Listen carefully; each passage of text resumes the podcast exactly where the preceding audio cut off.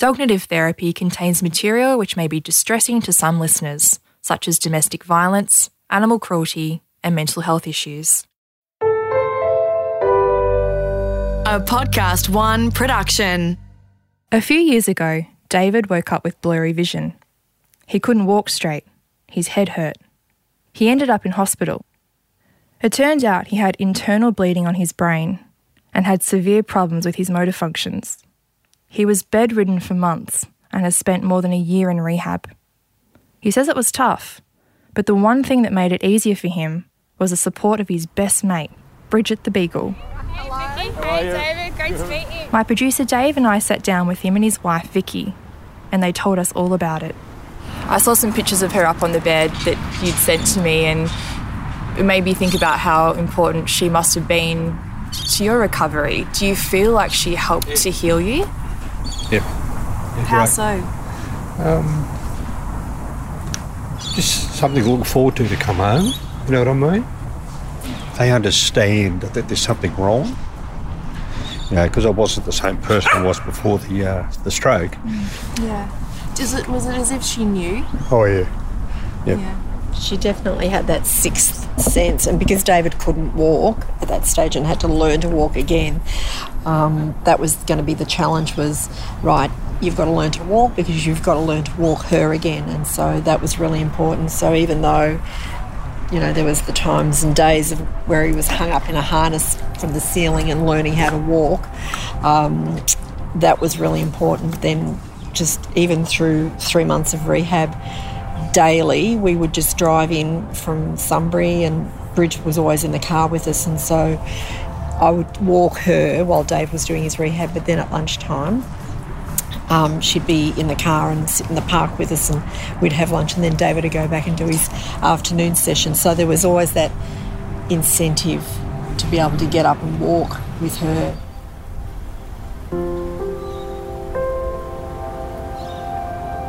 David still has some issues with his vision and movement. He says he'll probably never be the same as he was before. But he survived. Bridget, on the other hand, wasn't so lucky. What was life like after he passed? Um, pretty quiet. Pretty quiet.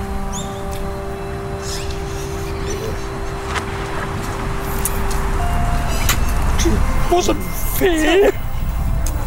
She was only dead for Christ. Uh, you know, just uh, all she'd done for us.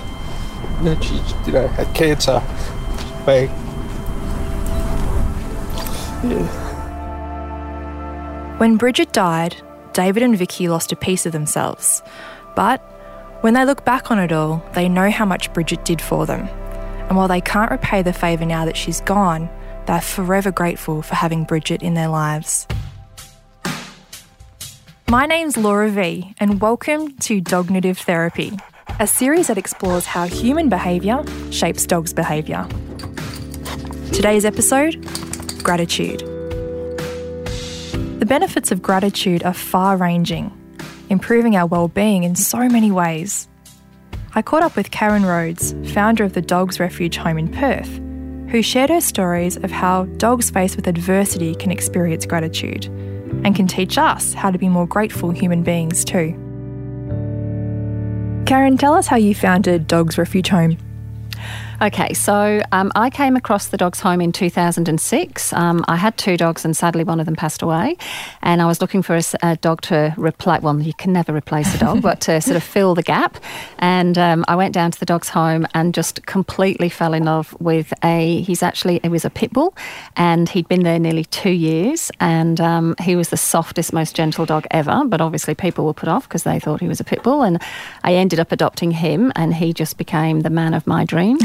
and um, I just decided that I needed to give back to this amazing organisation because unfortunately, lots of um, rescue groups do put pit bulls to sleep because they're a restricted breed. And I was so grateful that the Dogs Home kept my special little man, um, who ended up, can I say, bomb proof with dogs, kids, cats, everything. He was a, a, nanny to most of my friends' kids that came over. So, um, you know, complete great ambassador for his brand, um, or his breed, I should say. And um, yeah, decided to help them with some fundraising. We virtually get no support from the government, so realised how important and critical fundraising was. So I got involved in the fundraising side of things and then ended up on the board and then ended up as president. And my life's never been the same since. This dog, I believe his name was Homer, was yes. such an important dog to you that you ended up volunteering all your spare time to help improve the lives of dogs like Homer. Yeah. What was it about him? Um, he was just so grateful to be given that second chance. He absolutely knew when he got to my place that that was it. Um, he actually rarely left the home. He had agoraphobia. Um, I could hardly get him out at all. And I think it's because he'd been probably dumped so many times before. It was almost like he was scared of it happening again.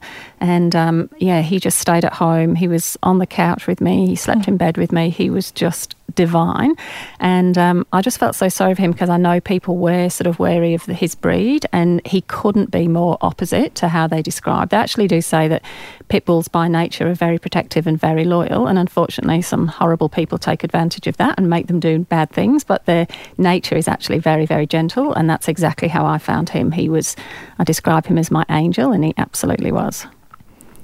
What is it about dogs that make us smile, do you think? Um, I think it's that unconditional love. Um, down there at the dog's home, we've got between 100 and 150 at any one time, and you just go up to the kennel and you imagine they'd be all depressed and their tail starts wagging and their whole body gets going, and it just makes you smile and you just want to go in and take them out for a walk and give them a cuddle and hopefully find them the best time ever. They're just incredible creatures. Um, yeah, I just I can't speak highly enough of the work we do at the dog's home, but any dog that deserves a second chance. Um, you know, we really, really hope that more people can do that rather than going out to a pet shop and you know, God knows how that dog was bred in the first place. You know, unscrupulous backyard breeders or puppy farms. And um, when I look at the dogs at the dog's home, they've ended up there through no fault of their own. It's never ever the dog's fault, um, and they're just desperate for that second chance. And like I say, incredibly grateful when they're given it even as I'm asking you that question when you're just talking about dogs, you've got the biggest smile on your face. It's amazing to see that dogs can bring out the best in us and can make us grateful just as they are grateful for us. Yeah, absolutely. I um yeah, whenever we're down there, it's funny when the people first come down to the dogs refuge. There's a few people who are quite um, confronted because they see lots of dogs in kennels and they find it, you know, sad. Um, and then when they realise we have got a pro-life policy, so the dogs are safe until we find them a loving home. And when they see the love that they get from the staff and from the volunteers, um, it is actually a really, really happy place. And unfortunately, most of the dogs we've got, it's the best time they've ever had at the dog's home. They're, they're fed twice a day, they're walked, they're given lots of love. They've all got coats, and we've got underground heating and heat lamps in winter, and we've got a sprinkler system in summer. And I look at how some dogs are left in a backyard on their own with very little interaction and no shade, and sometimes hit and sometimes not fed. And, and I think, you know, our dogs at the dog's home actually have a better life than they've had before. And it's only going to get better because eventually they're going to get adopted and they're going to be sat on the couch watching TV the next night, hopefully. Are you really selective with the people that are fortunate enough to adopt these dogs? Yes, we're very particular, and we do get criticised from that from time to time. But you know, these dogs have been let down once, and we need to make sure the next time they get a home, it's their forever home. So we don't want them, you know, to be coming back. Oh, it wasn't quite the right match for us. So we do ask a lot of questions. And again, you know, I've heard people say it's easier to adopt a child than it is to adopt a dog from the dog's home.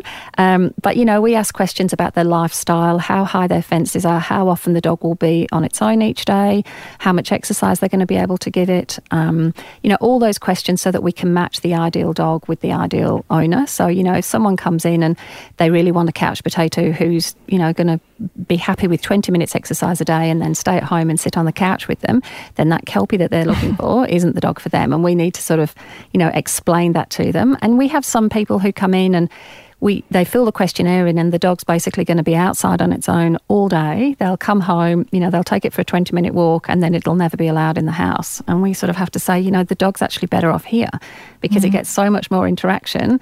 We really need dogs to be part of people's family. I think the reason a lot of them are given up is because they're not considered part of the family. You know, there's no way you'd give up on a child. So we want people to take a dog on board and have that dog as part of their family. And we know that if we find that person, then the dog's not going to to be ending up back at the dog's home. I recently read that the definition of gratitude is the quality of being thankful and having the appreciation for kindness. Mm. Do you think that's the definition of a dog? Yes, times 10 they're just you know they're grateful for um, everything really from you know not just the simple you know they get fed and they get um, exercise but it's just the love and the attention and just a simple pat that just makes them um, you can just see it in their eyes. Every single dog at the home, you know, you go past their kennel, and whether they're trying to get your attention, they're barking because they're trying to get your attention, or they're trying to push themselves through the wire because they need a cuddle. You can almost see their personalities, and um, you just know how much that gratitude is either going to be shown because you're going to have two paws on your shoulder and a lot you know, a slobbery wet kiss every um, every day, or you're just going to have someone who will basically just look into your eyes and dote on you. And um, I have to say, with Homer, that we had this special bond. We just sat on the couch and looked into each other's eyes, and he was basically saying, "Thank you for rescuing me," and I was saying, "Thank you for rescuing me" right back because he was a superstar. How do you think we can learn to be more grateful from our dogs? Um, I think these days, sort of, we're a little bit of a disposable society. You know, everyone's sort of looking for the next best thing all the time. You know, what what can I do? What job can I do to get more money, to achieve more things, and to buy more things? Um, dogs are just literally live in the today. They live in the right now. So if they're down at the beach, they're happy. If they're getting a kiss and a cuddle, they're happy. They're not looking for what's next. They're just really grateful um, for every single moment. And I think we need to do more of that. You know, the happiest I am is when I'm at home with my dogs or I'm at the refuge with all of those dogs, you know, rather than thinking. I mean, my I have to say, my income has probably gone down to a third of what it was um, before I got involved in the dogs' home because I don't have mm-hmm. time to do um, to do my own consultancy because I'm down there. My happiness is times ten. So mm. you know, money really at the end of the day is irrelevant. It's just it's the happiness factor. It's just for me is through the roof, and knowing that I'm giving back to an organisation that has given me so much. Sadly, Homer passed away um, a year ago, and I've got two other dogs now from the dogs home and I just I'm so grateful for them um, and yeah and so it will continue do you think people who are stressed or anxious should just stop and maybe come down to the dogs refuge home or or go somewhere and sit in a park and just be just like dogs are Oh, absolutely. You know, I hear a lot about, you know, mental health and the reason people think about, you know, ending their lives is they don't feel wanted, they don't feel needed. My God, there are a lot of dogs at the dog's home who need you. I can tell you that right now. That, you know, everyone should just enjoy the moment and think about the people in need. If you don't feel like you're needed, then go to a rescue. Like I say, come down to the dog's home. We are just always desperate for volunteers, even if it's just sitting in the kennels with the dogs or making ice treats to, you know, give them some enrichment. There is so much need. No one should ever feel that they're not needed in this world, I don't think. Tell us about the Seniors for Seniors program. So it was a program we started a number of years ago now, and we had um, first of all we had a number of senior dogs that were being dumped. That's another really sad story. So, you know, dogs are with people up until nine and ten years of age, and then all the aches and pains start, and they decide to dump the dog and go and get a puppy, which is just beyond me, but unfortunately, we're getting more and more dogs like that. And so we looked at how we could find them homes. Um, and we also had a number of senior people who were coming in saying, I want a dog, but I certainly don't want a puppy because I don't know how many years I've got left. And, you know, a puppy potentially could live till 15. They didn't have the energy levels to cope with training a puppy. And we thought, oh, there's an opportunity here to match seniors and seniors. Um, and the good thing with a senior dog, the personality is developed. So, you know, they also don't need a lot of exercise. Um, we know exactly what their temperament is like. And, um, and so we went out and started promoting that, and it really did work so well because it was that nice balance of, you know, sort of really the lifestyle for a senior dog and a senior person fits quite well. And a lot of the time, our senior dogs, um, you know, they were surrendered and they'd been in part of a family, so they were used to having that companionship. So they didn't cope with a, a, an ordinary couple, couple, I suppose, who worked. Um, normal shift hours. Mm. And so it was great to be able to match them up with a, a, retired person who was home most of the time. They got all of that enrichment that they were used to. And um, yeah, it just worked so well. And we've now got young people coming in saying they want senior dogs because they just are so cool. And um, like I say, they've already got their personalities. So it's sort of really good to be able to say exactly what that dog needs. Um, but for the seniors in particular, I mean, we do from time to time, you know, we'll have people who are mid 70s who come in wanting a puppy, but it's not fair on them and it's not fair on the puppy. There's no way that puppy is going to get all the enrichment and the time and the energy it needs in its early its early stages. So we're we're very very careful to try and match the um, the ideal dog with the ideal owner, and that's why the Seniors for Seniors has been so successful. For these older people, how have you seen these senior dogs change their lives? Well, I mean, there was one in particular, um, an old Kelpie, a blue heeler called Hazel, and she came in and she'd been used sadly for breeding her whole life. So her poor little teats were down to the floor, and when we did some scans, we realised that she had um, she actually had mammary tumours throughout. And there was this um, elderly couple that said, "Oh, we want to do fostering just for a month or two, um, but we don't want to commit to hmm. um, adoption." So we were like, "Yep, how about we introduce you to Hazel?" And we honestly thought Hazel just had two or three months left. She lived for nearly two years. She had everything. She had a roast dinner every Sunday and it always had gravy on it. And, and I looked at this couple too. Not only were they giving to her, but you could see them. They got out more. They were always in the garden playing ball with her. Um, in fact, I think one of them almost got a sore arm at one stage. I think she had to stop throwing the ball because um, her shoulder got really sore. But you could just see the the difference that they made. And there's all these photos of them looking into each other's eyes. And this dog that we thought had, you know, two to three months literally lived for two years. And this couple that just wanted to help us out for two two months just changed their lives. It was just an incredible, incredible bond. And um, yeah, to see that is just so rewarding. We know that gratitude makes you more optimistic. Mm-hmm. Can you tell me about what you've seen in this in the field that you work in?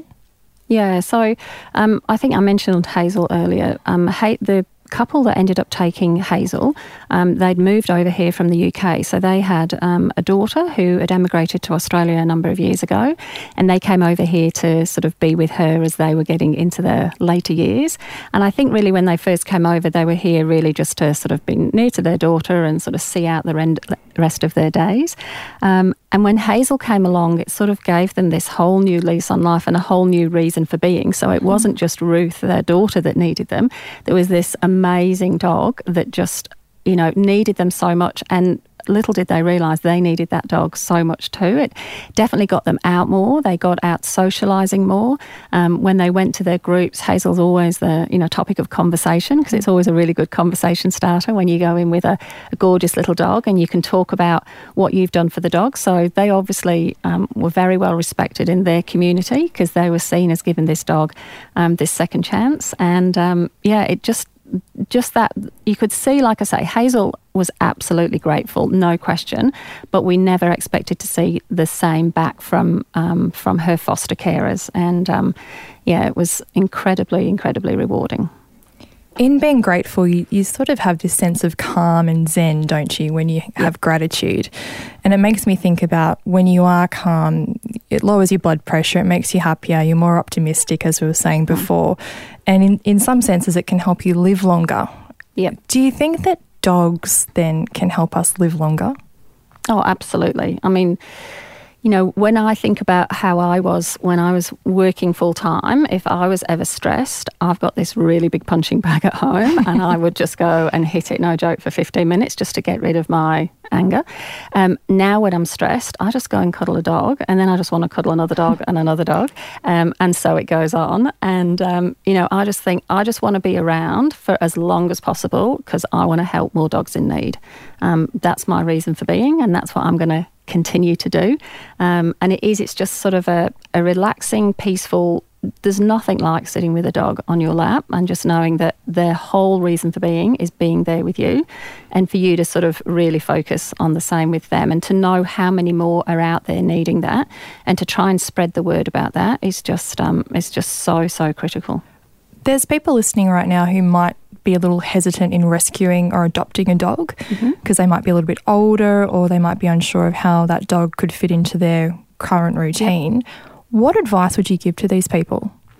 Well, all of our dogs have been temperament tested. So when they come in, we do a test with another dog and we'll do tests, you know, we give them food and toys and take it away. So we know whether they're suitable for children, perhaps, who might, you know, be going around snatching things out of their mouths or we look at how what their energy levels are like, how much exercise they'll need. So when you come and get a dog, although we don't know all of its history, obviously, because we've picked it up from a pound because someone's dumped it, we do know more about their their personality and about their you know energy levels and their um, the way they are with our volunteers and with our staff.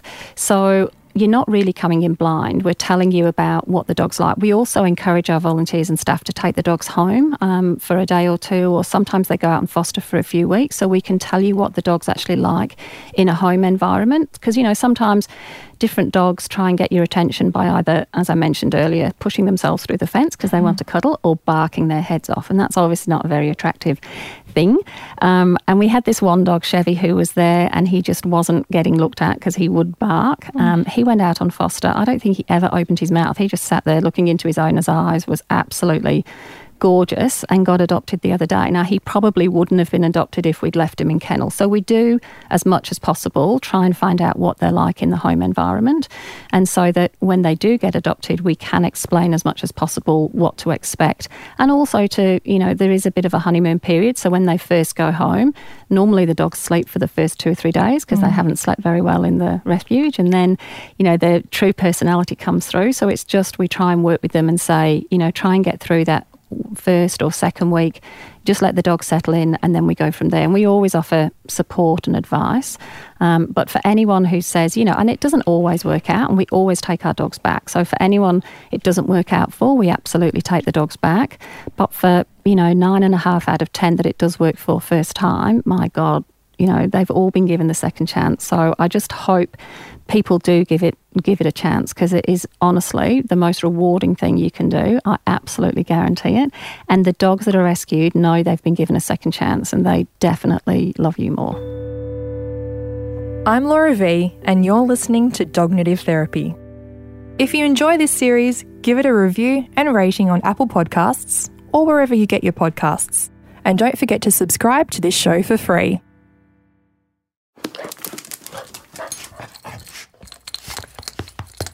There was a lady who adopted uh, a dog that she called Tenji from the Dogs Refuge home a little mm-hmm. while ago, and she she said that Tenji roughly translates to a royal gift or a gift mm. from heaven. And she said she's not religious or anything, but she could have she could not have described him more accurately, and he brightened up her life and has been a constant companion through five long years. It was beautiful mm-hmm. to have read mm. that.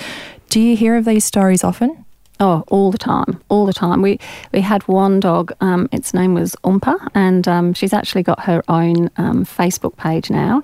And Umpa came to us in an absolutely appalling condition. So she virtually had no fur on her body at all. She was just it was just all mange, and um, in a really really poor condition. But she just had the sweetest nature, and she just wanted to cuddle. She wasn't sort of very cuddly because she was just so mangy and not very well.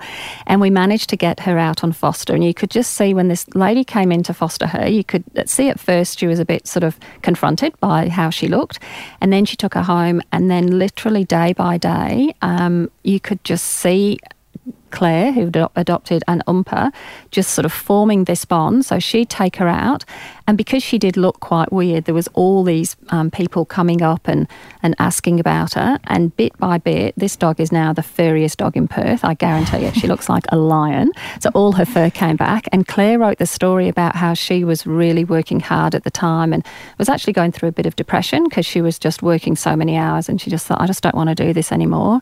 And Umpa gave her a reason for living. And um, changed, you know, wasn't doing as many hours, was spending more time with Umpa. Also, her friendship circle had diminished because she was working so many hours. And all of a sudden, her friendship circle opened up because she was out there with Umpa, and everyone wanted to meet Umpa because she just became this little superstar. So everyone was coming up and she was talking more and having, and she's done a whole story about it's actually in one, we did a, a book to celebrate our 80th anniversary a few years ago, and her story is in there. And it was literally her saying that Umpa changed my life, completely changed my life. And all she did was come in to sort of help foster this dog for a, a month or two while her fur grew back and the relationship that developed between them and the change that she made in her life um, literally was life changing. And we hear that all the time from so many different people.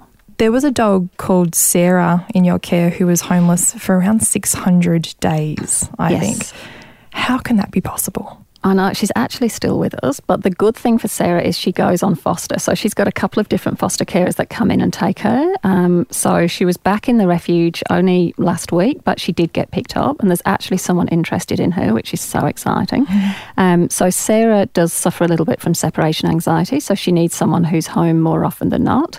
Um, and she was quite dog reactive when she came in. She's actually quite good now. So we've got her a, a number of dog friends, but it's just when she first meets a dog it's really important when people get puppies to socialise them at a young age. You know, everyone talks about training and they think about, oh, let's get the dog to sit and shake a paw and high five.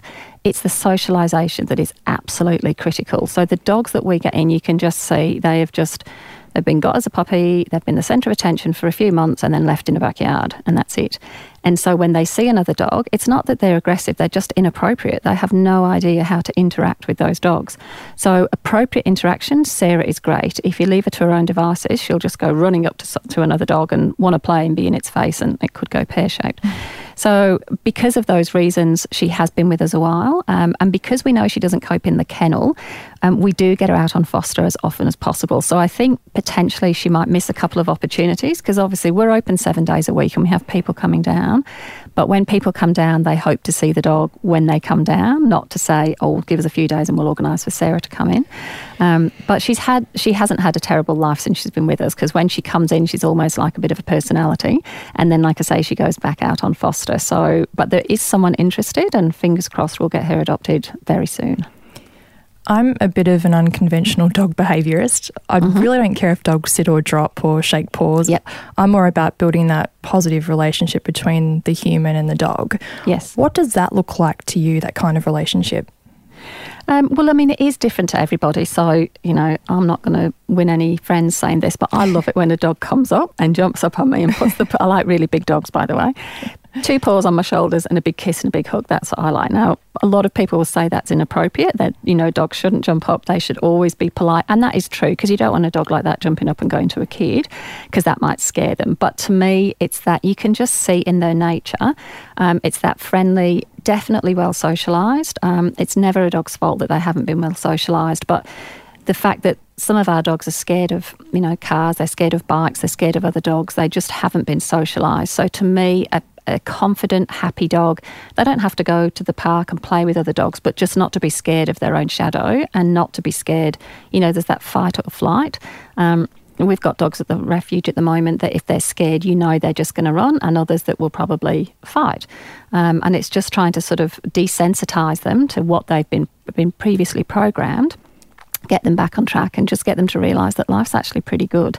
They might not have been dealt a good set of cards and they might have had a horrible owner before, but life's pretty good. And once we can get them to trust humans again and hopefully trust other dogs, then that's a happy dog to me. We know that if a human has been mistreated in their life, particularly their childhood, they can grow to have a whole range of different mm. problems and carry baggage with them. Yep. It sounds very similar to dogs if they've had a sad life. They carry baggage with them and they can have a whole range of quirks that yep. perhaps we don't like so much sometimes. Do you think we should ease up on them? Or do you think we're being a little bit too hard on them? Absolutely. I have to say, though, dogs are so forgiving compared to humans because if I had been treated how some of our dogs would be treated, I'd just want to go and bite every single human in society. Mm. And I look at how loving they are, considering what they've been through. I can't believe how forgiving they are. I just never ceases to amaze me. That's one of the things I look at some of the states of our dogs and think, how are you even so nice and cuddly with a human after obviously it was a human that did it to you. But yes, just having that, um, giving them a, a, bit of allowance for we don't know what's happened to them in the past. Um, unfortunately, lots of our dogs that have been mistreated are generally mistreated by men.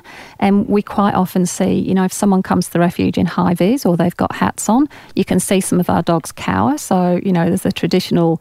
Um, I suppose the traditional types that have been um, abusive towards dogs, um, and it's just understanding that they will forgive eventually. It's just their first reaction is, oh my God, previously something happened when I was approached by a person who looked like that. So just trying to gain their trust back. And we've got a number, we've probably got 90% female volunteers, but we've got 10% of amazing guys.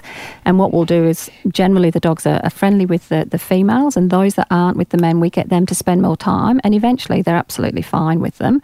Um, but it's just allowing for whatever's happened to them in the past and just giving them that bit of space to, to trust again. This series is all around how human behaviour shapes dog behavior mm-hmm. How have you seen how dogs respond to people who are grateful?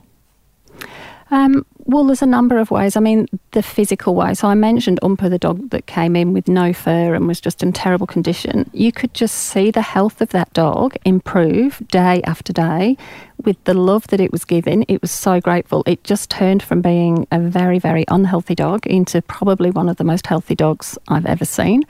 And to see a dog that sort of cowers or that is um, really timid come out and be loving and love fun and love life and greet everyone with a wagging tail, um, just to see where that dog's come from. You can you can see it physically and you can see it in their personalities, and and that's really what's what's most rewarding. Um, you know, we did have a dog. She's actually still with us. She's not up for adoption just yet. Her name was Umpa, and she um, Uma, sorry, and she came in and she was really, really timid, and um, it took her a while to get used to the people that she knows, but bit by bit, we're introducing her to more people. And now she's probably the most social dog there. Like she literally greets you. She's just all over you like a rash. And to think that when I first met her, she was sat in a corner cowering with her tail between her legs. Um, and now I literally opened the, the gate to the kennel and she's basically on top of me. And that is just to know that she feels that safe and that confident and she's that grateful for the love that we've given her is, um, yeah, is amazing. For people who are listening to mm. this, mm. how can people show gratitude to their dog?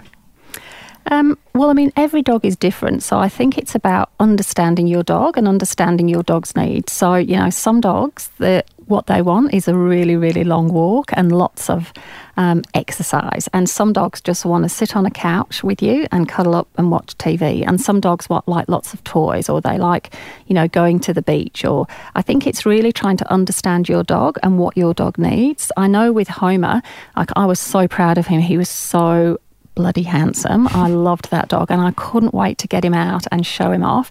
But he was scared of going outside. And so I realised that all he wanted was to be in the house with me in his safe environment and with my other dog as well. Um, and so I gave him everything that he wanted, he basically got. But I think it's understanding your dog. So, you know, if you've been out for a long day, um, you'll know, depending on the breed of your dog and the personality of your dog, they really just need a really long walk because they want to get rid of some energy or they want to play with you, they want to go for a car drive, or they just want to sit and cuddle. So I think it's about trying to understand your own dog as best you can and giving to them exactly what they need. What is the biggest lesson you've learnt from the dogs in your life? Um, each one of them is different, I have to say, and each one of them has brought out a different part of me. So um, before I went to the dog's home, I um, I had two dogs, and one of them was very very protective. Um, and, and I felt really secure and safe when he was around because he was just, you know, the SAS could have broken in and I was safe with that dog. Um, that was Sonny Jim and he was the initial man of my dreams. And then when I met Homer, he he needed me a lot and he basically became i became the protector. And um, my relationship with him was very different because i felt like i needed to protect him. And then i got bronson when my staffy britannia died. She was my best friend. And you know bronson came along and he was basically the class clown. And he was almost like a husband. He just kept me entertained and got me out of the house. And he was just fantastic. Um, and now I've got Harley, so I've always got two dogs in my life. And I look at the different um, things that they've given me, and they've brought out different parts of me that I never really knew. It wasn't really, I didn't think what I needed in my life. I didn't think I was missing anything at all. I didn't get another dog because I felt I was missing anything. And it wasn't until I got the dog and I realised the you know what I was missing and each dog has brought out something different in me each dog has has given me a new reason for being what interaction with a dog has been your greatest moment of gratitude? Um, I think it has to be saving Homer. Um, he was just, and I didn't actually realise at the time how big a deal it was because, you know, when I first went in, um, I went in and I'd come straight from work, so I had a business suit on and I had high heels, and I could see the volunteers looking at me like, "Why do you want that pit bull? What are you going to give it to your boyfriend who's going to fight him or something?" so I sort of felt this. I did feel quite confronted when I went in, and then when I adopted him to see everyone basically crying their eyes out because they knew that he'd finally found this fantastic home. And they still kept saying, Can you bring him in? Because I think they wanted to make sure I wasn't going to go and do God knows what with him. And when I was sending them photos of, you know, him on his own couch and in the bed and um, just that feeling of what a difference I made to not just him, but to the staff and the volunteers who had cared for him for two years. So he'd almost been their dog for two years. Mm. And for me to have given him that home, it was just, you know, it was win, win, win. So it was win for him, it was win for me, it was win for the volunteers and the staff, and it was just, yeah, an incredible feeling. And like I say, at the time, I didn't really appreciate it.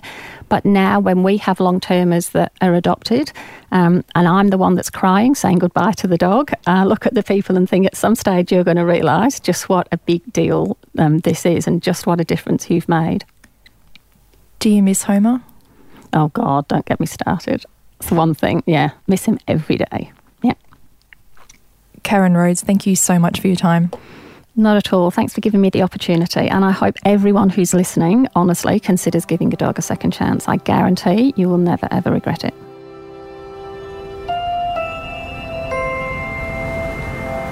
At the hospital, I saw people that had given up, you know, that had strokes and things like that. And they just went downhill. You know, they just had no plans, they had nothing to go to. But that's what I wanted was to walk her again.